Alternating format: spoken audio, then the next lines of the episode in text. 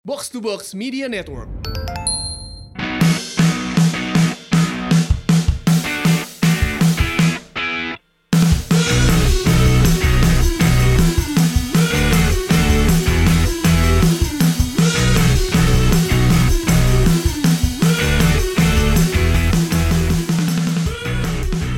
antara semua pencapaian olahraga yang beririsan dengan politik di abad 20 dan 21, kayaknya apa yang dilakukan oleh tim sepak bola perempuan Amerika dipimpin oleh Megan Rapinoe itu salah satu yang paling badass.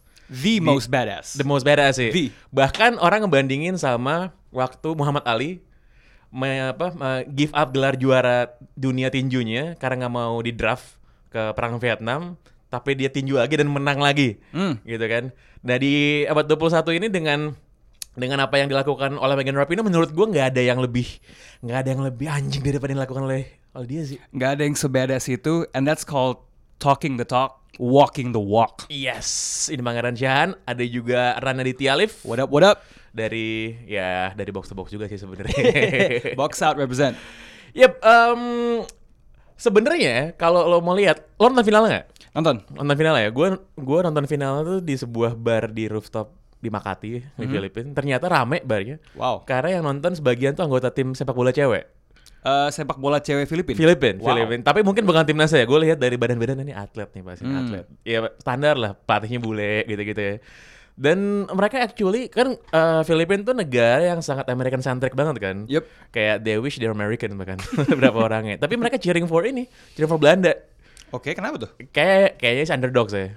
Oh, oke. Kayak underdogs. Tapi memang agak kejauhan sih gap Amerika sama tim lainnya menurut gue. Kalau menurut lo, Amerika paling dapat perlawanan paling ketat tuh pas waktu lawan siapa? Gue bilang sebenarnya Perancis nih perempat final. Perancis ya. Gue agak split between Perancis sama Inggris, tapi because Inggris dapat gol penyama kedudukan lebih cepat. Tapi kalau gue lihat overall play-nya, I would have to say karena Perancis ngedominasi possession lawan Inggris, dan Megan Rapinoe pun mengakui kan technically sebenarnya tim Perancis ini lebih outstanding, dan kalau kita lihat bentukannya juga physically seharusnya menurut gue Perancis bisa had the edge against US, tapi US tuh lebih savvy aja. Kayak biasa lo sering ngeliat tim yang lebih berpengalaman ketemu tim yang mungkin secara technically outstanding, yang berusaha memainkan bola dengan gaya mereka, but in the end the team that knew how to win was the Americans, dan itu kelihatan banget. Tapi to your point ya, menurut gue US tuh masih ahead, masih kelihatan gapnya. Gue lupa salah satu pemainnya sempat bilang waktu babak grup kalau kita bahkan punya 2 tim terbaik dunia kan. Dan kalau kita lihat sebenarnya squadnya, depthnya, ya memang Kristen Press. Lindsay Horan bisa dicadangin terus kemudian dimasukin, ya itu sebuah kemewahan. But I do think the gap is sort of decreasing, apalagi antara Amerika sama tim-tim Eropa Barat sih sebenarnya. Itu yang kelihatan banget. Mungkin with the money invested, dengan ada wacana juga nanti MU kemarin udah bikin tim cewek kan, dan musim depan Real Madrid kan. I wonder if the gap will decrease. Not necessarily karena US berkurang kemampuannya, tapi lebih tim-tim yang lain ini meningkat. And I also think it's telling, walaupun jelas kita lihat dengan mata tim US itu cukup had the edge. Nggak ada kemenangan yang benar-benar bisa lo bilang telak di babak knockout in a way. I mean, iya kan, justru final ya gitu loh. Melawan sebuah tim Belanda yang kalau kita lihat progresnya, pertama kali masuk Piala Dunia wanita was 2015. Right, and then langsung juara Eropa, dan sekarang masuk final. Menurut gue itu progres yang gak main-main gitu. So it's going to be telling, jangankan di Piala Dunia 4 tahun lagi, I still think di Olimpiade depan US will still have the edge. Cuman I do see the gap sort of decreasing. So segede apa dalam 3-4 tahun ke depan gue belum tahu. Cuman I do, that's what my sense is telling me. Dan juga generasinya Amerika yang sekarang, Megan Rapinoe tuh udah 33 umur, Alex Morgan 30 right? Oldest player to score di final ya. Di final, semenjak Carly Lloyd, yang ketika turun kemarin tuh kayak semacam cherry on top of the cake gitu. Iya. Dan sebenarnya kalau gue perhatiin di media-media bolanya Amerika tuh mereka bete karena si Carly Lloyd dimainin mulu. Dia bilang tuh udahlah, ini kayak bener-bener farewell tour gitu jadinya kan. Yeah.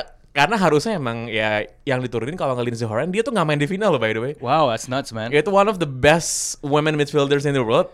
nggak main di final, dan bahkan di beberapa partai knockout dia dicadangin mulu kan. And it was also telling di partai di mana dia turun full lawan Inggris, dia sama Kristen Press, US actually looked better dibandingin dengan main-main lainnya. Sebenarnya Rapinoe tuh nggak tahu ya. Kalau menurut gue the whole tournament dia tuh nggak pernah real outstanding, kecuali yang partai pas lawan Perancis di perempat final. Cuman itu doang. When the pressure is on. Selain itu menurut gue Rapinoe memang bukan pemain yang cepet. Skillsnya juga menurut gue nggak konsisten. Dia juga di depan gawang nggak begitu clinical juga sih sebenarnya. Tapi memang leadershipnya sama passingnya sih yang bagus. Iya, bagus banget. Passingnya bagus sih. Passingnya pas lawan Perancis sebenarnya. Sama pas kemarin juga pas final. Ada satu pass kalau yang masih kengiang di kepala gue ya, Rapinoe tuh lawan Perancis in the build up ke golnya Tobin Heath yang offside, tau gak lo? Iya. Oh, that was so good, kayak pace-nya, weight-nya tuh bagus banget, kayak begitu.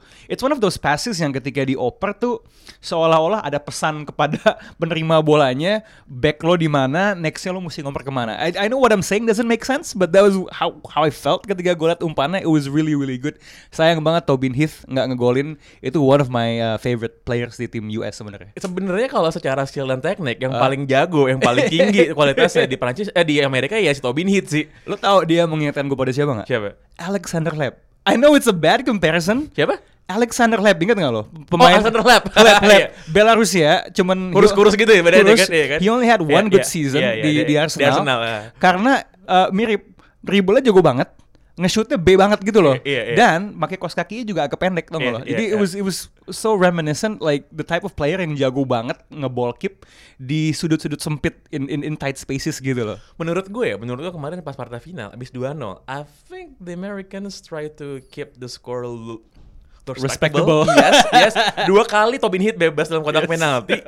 She didn't even shoot dong loh. Iya tahu. Menurut gue sih it's for political reasons karena biar gapnya antara Amerika dan tim lain itu nggak sejauh itu, ya kan, biar women football itu tetap terlihat kompetitif gitu kan. Karena menurut gue 5-10 tahun lagi nggak bakal ada yang ngomongin bahwa Tobin Heath 2 kali masuk kotak penalti nggak nendang bahkan, ya kan. Tapi memang bagi Belanda tuh itu bener-bener heartbreaking sih, karena mereka tuh mainnya bagus banget. Mereka bener-bener menjadi tim pertama yang nggak kejebolan dari Amerika di 12 menit pertama di Piala Dunia. Kipernya tiba-tiba main, kipernya emang jago sih. Goalkeeper of the tournament ya. Yes, walaupun dia tuh masih free agent loh, belum dapat klub loh dia. Wow. Belum dapat klub deh. That says a lot about women's football, man. Iya. Dia belum dapat klub, tapi memang pada waktu si Alex Morgan kena high boot itu kan, dan itu menurut gue sih kan awalnya nggak dikasih sama wasit tuh, begitu masuk VAR, gue udah yakin banget tuh si Tio sebelah gue bilang enggak lah kata dia, enggak, kalau bisa tuh kena VAR tuh udah pasti itu dikasih penalti sih, dan abis 1-0 menurut gue sih udah kelar, gue agak surprise karena abis 1-0 sampai si Kristen Press dimasukin itu agak lama, karena menurut gue kalau Amerika itu defense counter attack, lo masukin Kristen Press yang lari ya kenceng banget, kelar sih urusannya sih. Dan kelihatan juga apalagi Kristen Press ini dibandingin Rapinoe, ironically, pace-nya bagus banget dan juga lebih kontributif di sisi defense juga ya. Kalau kita ingat ketika lawan di semifinal lawan Inggris kan, keberadaan dia tuh membuat Lucy Bronze tuh lebih hati-hati lah mainnya, atau istilah NFL-nya keep the defense honest gitu. Lucy Bronze ini ya menang silver ball deh. Oh iya. Jadi yang menang golden ball-nya Megan Rapinoe. Dan gue nggak tahu kenapa Megan Rapinoe yang menang. Again, kalau dari segi technical sama contribution, iya dia sih top score goal gitu. Tapi menurut gue dia tuh nggak jelek, tapi juga is not really up there. Gue sih akan milih midfield. Gue kan akan milih midfieldnya US sih sebenarnya sih. Menurut gue itu. Ini yang pilih judge kan? Yeah, ada panel kan? Ini kalau mengutip bahasanya Amar, ini judge-nya prisoner of the moment, man. Jadi, jadi karena lihat beberapa momen yang isolated, di mana dia emang kontributif, mungkin itu ditambah dengan 6 gol yang sebenarnya inflasi karena penalti. Penalti 3. Iya, dia 3. Dan juga karena, you know, all of the hingar-bingar seputar dia and Trump, I think all of those factors yang bikin mungkin judge-nya milih Rapinoe. I'm not complaining. Simply because of how I feel about Rapinoe, obviously satu.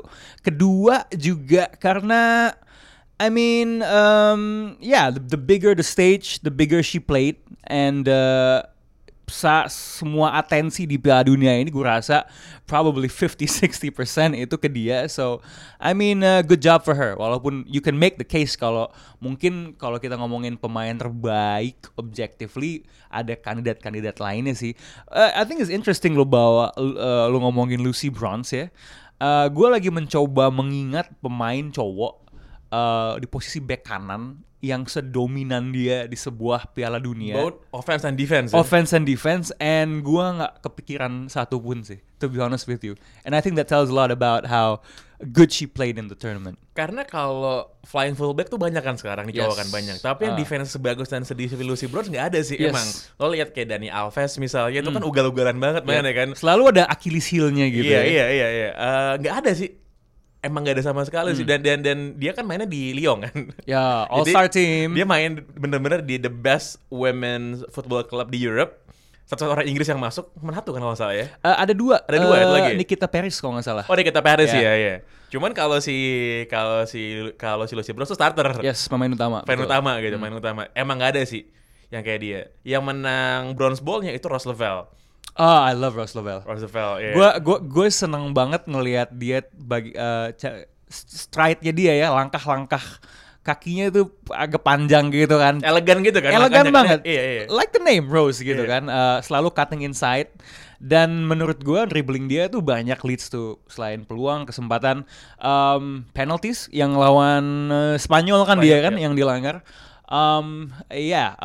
Dan masih cukup muda lah, 24 years old. I think there's a story about dia itu tumbuh.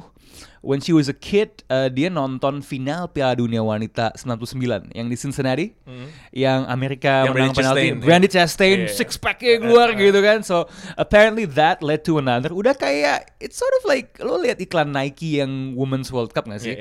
Yang cewek lagi baris per baris, and then tagline-nya is I think something along the lines of the best dream leads is the one that leads to a million and others.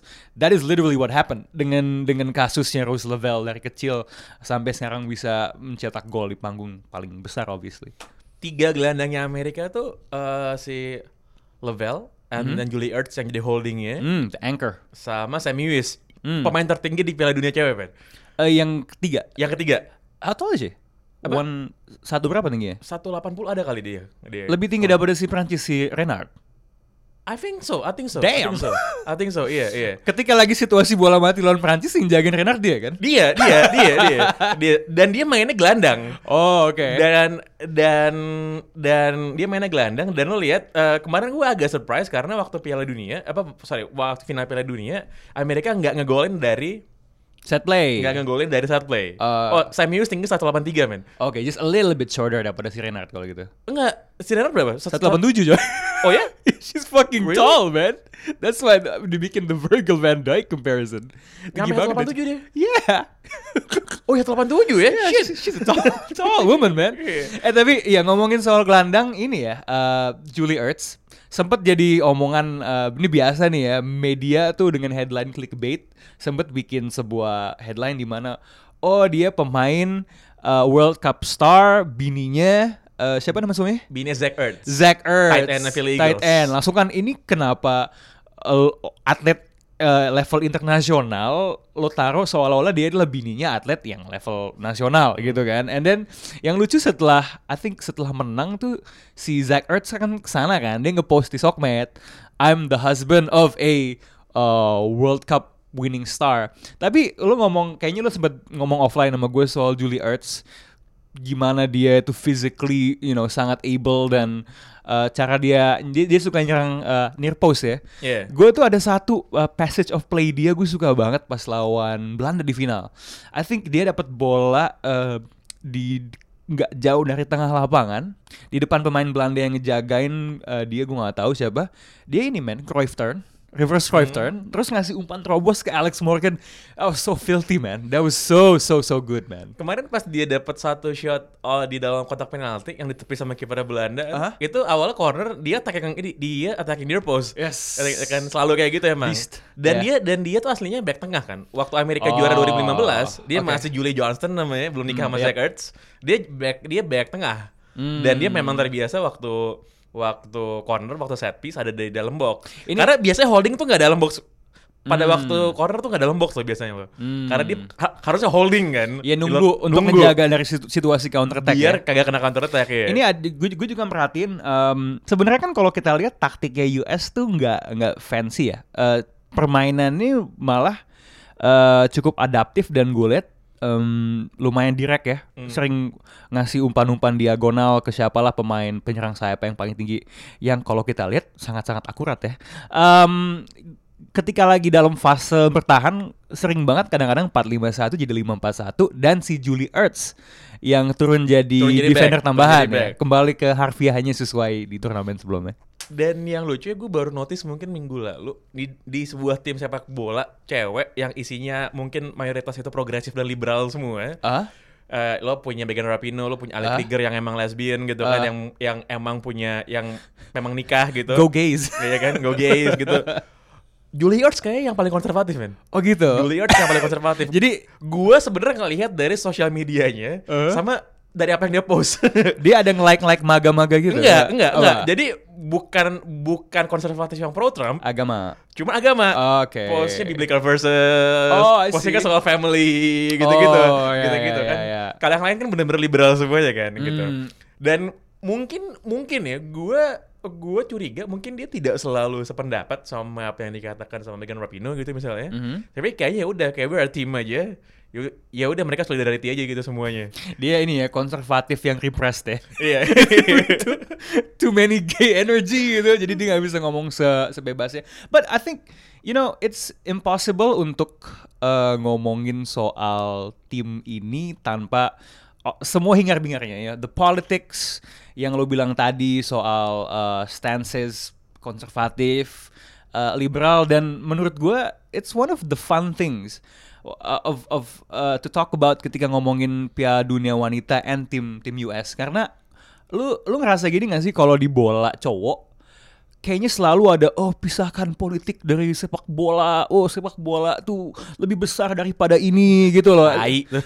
Selalu ada glorifikasi bola gitu. So it's really refreshing untuk ngelihat tim US WNT ini menjadi juara dan menjadikan posisinya ini sebagai platform untuk membicarakan isu-isu sosial yang terjadi di US, and that's one of the semua storyline terkait ini yang bikin gue nggak bisa bilang gue ngikutin Women's World Cup dari awal ya, tapi dengan semua cerita tentang USWNT dari babak knockout gue ngikutin, a lot of that is because of the politics and the stories outside of the pitch gitu loh. Iya, karena USWNT ini tim nasional sepak bola ceweknya Amerika, menurut gue by existence saja mereka udah political sih. Tim bola cewek gitu kan. Iya. Dan selalu dibandingin dengan tim-tim sports lainnya, lo bandingin sama tim bola cowoknya yang katro gitu kan. Yang kemarin juga kalah dari Meksiko di final Gold Cup. I think it also leads to ini ya. Gue kebetulan, this is the funny thing, lo kan juga di grup box out kan, and seringkali topiknya tuh bukan tentang basket. And sempat ada pembahasan soal pay gap, ya nggak sih? Equal pay gap, dan yang menarik ya, sebelum kita ngebahas lebih lanjut soal itu, tim US ini selain pemain-pemainnya banyak yang anti Trump karena stance-nya terhadap nggak hanya LGBT malahan ya, Islamofobia, imigrasi, dan lain sebagainya. They're also in the middle of a lawsuit dengan asosiasinya. Yes. Ya kan, soal harga yang dibayar. Nah, ini this is subject to be debated ya, dan mungkin lo yang dengerin di Twitter bisa chime in dengan opini lo. Kalau soal pay, selalu kalau ngomongin equal pay, gue selalu ngelihat ada argumentasi tentang market. Iya, market tentang cewek itu emang gak bisa lu bayar equal dengan cowok atau proporsional karena revenue yang masuk secara keseluruhan memang jauh lebih kecil, dan mungkin secara persentase memang perempuan dapat lebih banyak. And itu gue liat kemarin si Rais tuh, asumsi Piers Morgan juga chime in kan. Dia kan libertarian kan, jadi itu sesuai dengan mazhab ekonominya gitu. Cuman gue penasaran, dan mungkin lo juga ada ngelakuin reading soal ini Pang ya, cuman about the counter argument. Karena menurut gue ada sebuah hal yang fundamentally salah ketika khususnya tim USA tadi ngeluarin lawsuit seperti ini, dan prestasinya sangat kontras dibandingin tim cowok. Mungkin gue kemarin baca ini, gue lupa apakah artikel di Huffington Post apa Deadspin ya, So it's not really about equal pay, it's more about fair pay. Harga yang adil, bukan harga yang bayaran yang adil, bukan yang seimbang. Dan jadi memang agak complicated kalau kita mau pakai argumentasi jumlah revenue ketika tim US itu membawa jauh lebih banyak rating dan revenue dibandingkan timnas cowoknya. That's exactly the solid basis against the argument against the equal pay, gitu kan? Iya, karena memang gini, lo nggak bisa bandingin tim bola cewek Amerika sama tim American football atau tim NBA atau tim MLB gitu. Tapi memang dibandinginnya sama tim sepak bola cowoknya. Nah, tim sepak bola cowoknya ini kan memang miskin prestasi ya. Kemarin Piala Dunia aja kagak lolos gitu kan. Padahal isinya tuh dalam federasi daerahnya kan katro-katro semua negara yang kan sangat mudah ya. Iya, sangat mudah, harusnya memang for granted lolos gitu. Nah, sebenarnya sih gue juga nggak yakin ini si para pemain-pemain ceweknya minta gaji yang sama sebenarnya. Tapi jangan kejauhan gitu, jaraknya jauh banget, mungkin cuma seperberapanya kan. Dan pada saat pemain-pemain yang dinilai mediocre, pemain-pemain cowok yang mediocre ini ternyata menghasilkan duit yang sangat-sangat besar, sedangkan mereka yang juara dunia 2 kali berturut-turut, tim terbaik di dunia ternyata mendapatkan gaji yang hanya sepersekiannya, itu memang menjadi sebuah ironi gitu. Nah, kalau misalnya kita ngomongin soal marketnya, apakah audiensnya sebesar itu, kan itu sebenarnya juga jadi alasan di Eropa, alasan di Inggris, alasan di Spanyol, kenapa di Perancis juga kenapa pemain-pemain ini kagak dibayar sama kayak pemain-pemain cowok. Menurut gue sih ada benarnya, lo nggak bisa bandingin marketnya. Pasti. Iya. Tapi menurut gue memang nggak harus dibandingin, gitu. Kayak Lyon misalnya, Lyon cewek itu kan itu mungkin tim olahraga terbaik di dunia, paling dominan. Bukan cuma cowok tapi cewek, bukan cuma cewek tapi cowok juga. Juara Liga 7 kali berturut-turut, juara Champions 4 kali berturut-turut, tapi in total dekade ini mungkin hanya 2 kali mereka nggak juara gitu. Gajinya itu mereka gajinya sangat tinggi, sangat tinggi. Kenapa? Karena si bosnya itu si Jean-Michel Aulas itu memang invest gede gitu. Dia lihat there's a value gitu in this business. Yang mana kalau lihat dari pertumbuhan audiens sepak bola cewek di Eropa, itu sebenarnya sangat-sangat encouraging. I think they're going there. They're going there dalam artian bahwa kan sebenarnya gini, pada waktu lo nonton pertandingan bola, lo sebagai penonton bola di stadion, lo menikmati pertandingannya tuh sebenarnya ya secara mendasar itu ya sebenarnya nomor 2. Tapi kan lo ada merasa keterwakilan atas orang-orang yang ada nonton di sana gitu. Gue inget banget musim lalu itu Athletic ya, itu kan klub yang sangat bangga sekali dengan tradisi mereka, kedaerahannya gitu kan.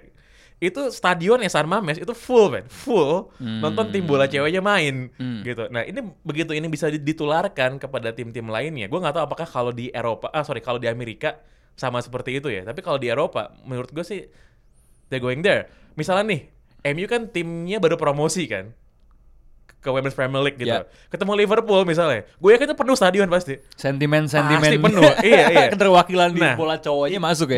Nah, begitu nyampe situ, segala macam argumen soal apakah marketnya sama atau enggak, audiensnya sama besar atau enggak, menurut gue akan sangat bisa ditantang sih di situ. Dan memang kalau kita lihat figure rating ya di Piala Dunia Perempuan kali ini dan peliputan media, pastinya kalau dibandingin with the boys game, bedanya masih cukup jauh gitu kan. Cuman kita juga harus mempertimbangkan, before gue kasih angkanya adalah memang FIFA selama hampir 100 tahun eksistensinya atau berapalah itu emang tidak pernah benar-benar give a shit about the women's game. Jadi the other argument terhadap the whole revenue adalah memang starting point-nya itu emang selama ini FIFA nggak pernah ngurusin. Jadi emang tidak ada the same means for the women's game to succeed. Walaupun kalau nggak salah dulu banget ya, in a long time ago, one of the most watched games, live games di sebuah stadium in the infancy of football adalah pertandingan kalau nggak salah timnas cewek Inggris atau apa tahun 20-30-an lah, dimana penontonnya itu sampai membludak like 80-100,000. Tapi pulling it back ke zaman sekarang, buat Perancis deh, the most watched TV event in that country semenjak timnas cowok, timnas cowoknya menang Piala Dunia cowok was perempat final lawan Inggris gitu kan. And then Belanda dengan tim yang progresnya se-ajaib itu, koran terbesarnya Kompasnya tuh ngasih I think double spread di depan buat timnas ceweknya. US juga banyak banget yang nonton, obviously. I think Inggris juga mencatatkan some sort of record in terms of viewership ya ketika ketemu Amerika kemarin. So definitely the game is on the rise. Yang menarik ini sih sebenarnya setelah semua hingar-bingar ini, banyak akun-akun Amerika di social media, gue liat akun media jurnalis pada bilang try to support the NWSL. Karena sebenarnya liga domestiknya US cewek itu yang nonton tuh masih nggak bisa dibilang banyak. Gue selain lihat rating figures, gue ngelihat ini sih, attendance. Ya rata-rata tuh nggak nyampe 10,000, masih dikit. Kecuali satu tim, Portland Thorns, timnya Tobin Heath. Itu gue gak tahu apakah karena kapasitas stadiumnya juga, itu they regularly get 20,000 gitu. So there's sort of an irony juga sih kalau ngomongin tim US, karena memang belum seimbang atensi terhadap timnas US-nya dibandingkan liga perempuannya, yang kita tahu sebenarnya juga baru sempat, liga lamanya itu sempat fold terus kayak 2015 ya 2010-an ke atas tuh baru dibikin lagi sih. So sebenarnya tapi memang kalau ngomongin liga sports di US kan ya emang susah ya, karena it's not just perkara ini liga sepak bola perempuan, liga sepak bolanya secara viewership emang masih kalah sama semua liga yang lain gitu loh. So I mean mudah-mudahan sih sebagai seorang penonton neutral yang menikmati knockout stage-nya Piala Dunia Perempuan, hopefully that gives inspiration buat orang-orang yang udah menikmati semua keseruan itu untuk mulai menonton liga-liganya, I guess. Nah, tadi lo mention soal Portland Thorns, right? Gue jadi inget, gue barusan langsung Google dan benernya bahkan klub cowoknya itu Portland Timbers, yang mana tuh klub baru ya, jadi bukan klub yang lama kayak LA Galaxy gitu ya. Itu selalu sold out pertandingannya selalu sold stadionnya tiap pertandingan. Jadi memang klubnya tuh mengurusi dengan benar fanbase-nya berarti. I do have a second argument about that. Portland kota hipster, so it would make sense untuk lo suka bola. Dan tim sportnya selain Blazers ada yang jago nggak sih? Di Portland? No. Paling cuman tim college ya kan. Tapi bukan, the University of Oregon lumayan jago lah. I think basket so 3-4 years ago I think the American football team tuh lumayan bagus, Oregon Ducks ya. Cuma itu kan juga nggak di downtown Portland, juga di luarnya gitu. So still ways to go. Gue tuh yang penasaran ini sih, ada juga wacana biasa Infantino bacot kan gitu kan, Infantino yang diteriakin ya abis selesai final, equal pay. Menurut gue itu gila banget by the way loh, penonton tuh abis selesai menjadi advokat kepentingan politik lo tuh, itu awesome. I haven't seen that in the men's game. Dia sempat ada wacana bikin Liga Dunia kan, karena memang tadi lo bilang Lyon tuh sangat dominan di Eropa, the most dominant team. Dan pemain US sih kalau kita tahu tuh juga bilang emang demi better pay sama liga yang lebih kompetitif, dia selalu mengacu ke Eropa. Tapi we don't have a definitive answer sampai ada liga yang menyatukan semuanya, and that's what's great about women's football, karena bisa jadi ketika lo bikin liga dunia nggak se-Eropa sentris itu, satu udah pasti sih nggak akan ya. Dua, dan pernah ada ini pertandingan mungkin jangan-jangan persahabatan ya, gue cuma lihat highlightsnya, so gue nggak tahu tim yang diturunkan. Lyon itu pernah kayak semacam ada ICC gitu loh, dipertemukan sama juaranya Liga US, I think 2 years ago, I think waktu itu was North Carolina Courage, dan itu menang Courage 1-0. Iya, makanya gue kayak, okay, so it's gonna be really interesting sih. Kalau misalnya sekarang tuh kalau nggak salah juara bertahannya tuh Rain FC. Di Crystal Dunn main di situ. Megan Rapinoe main di situ? Bukan Rain FC, it's the other. It's the team di Washington DC, tapi gue lupa namanya. Pokoknya pemainnya itu ada Crystal. See, it's that unpopular sampai gue lupa namanya. Crystal Dunn main di situ. Backnya yang namanya Karen Jerman siapa namanya? Sama Brown apa Dal Kemper main di situ gitu. Tapi ya kalau gue disuruh blind guess itu ketemu Lyon besok sih, gue akan menduga Lyon yang menang. Karena di pertandingan yang lawan Krich aja tuh sebenarnya yang mendominasi bola. See, that's European kan, they dominate the ball, but the US find a way to win gitu kan.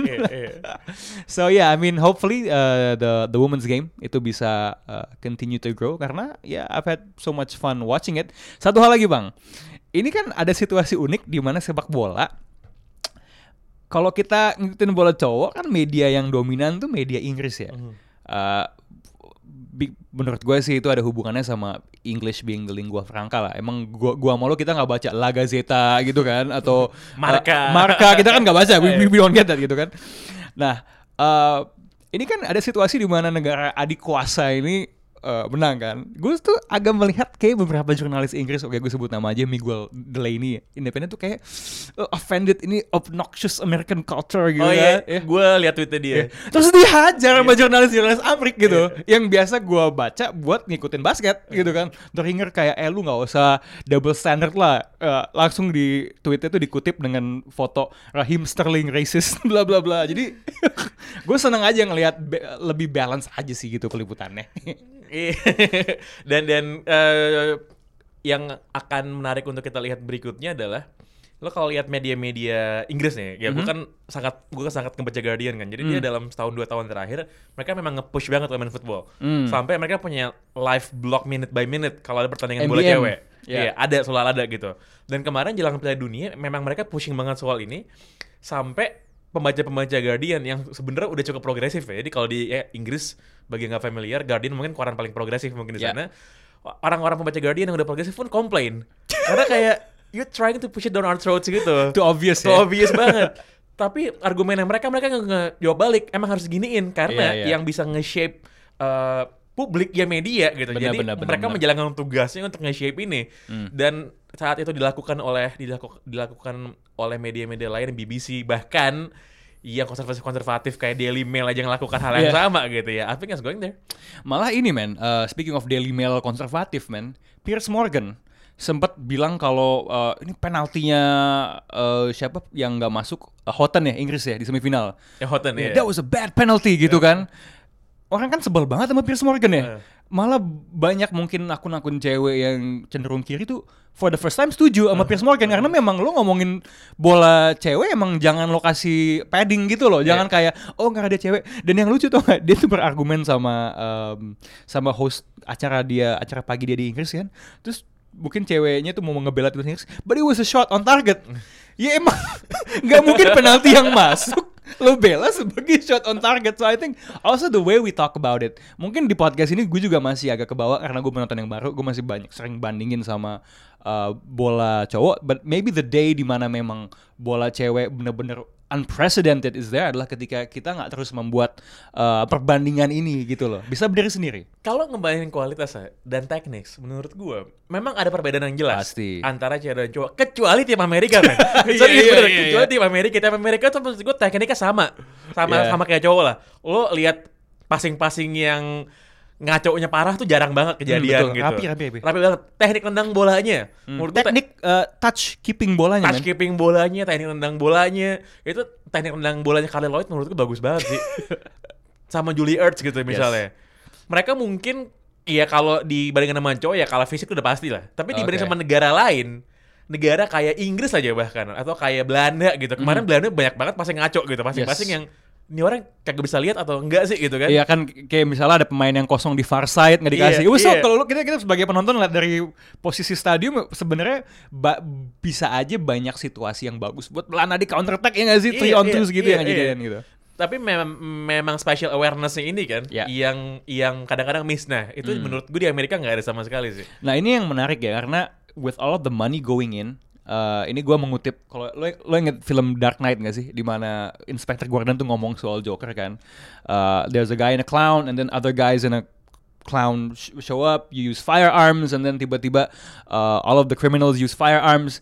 Ketika situasinya gapnya semakin dikit dan ada satu tim dominan dan uang mulai masuk, eskalasi bisa terjadi gitu loh. And with all of the investment happening di liga-liga besar Eropa Barat, di mana sebenarnya the money could be there.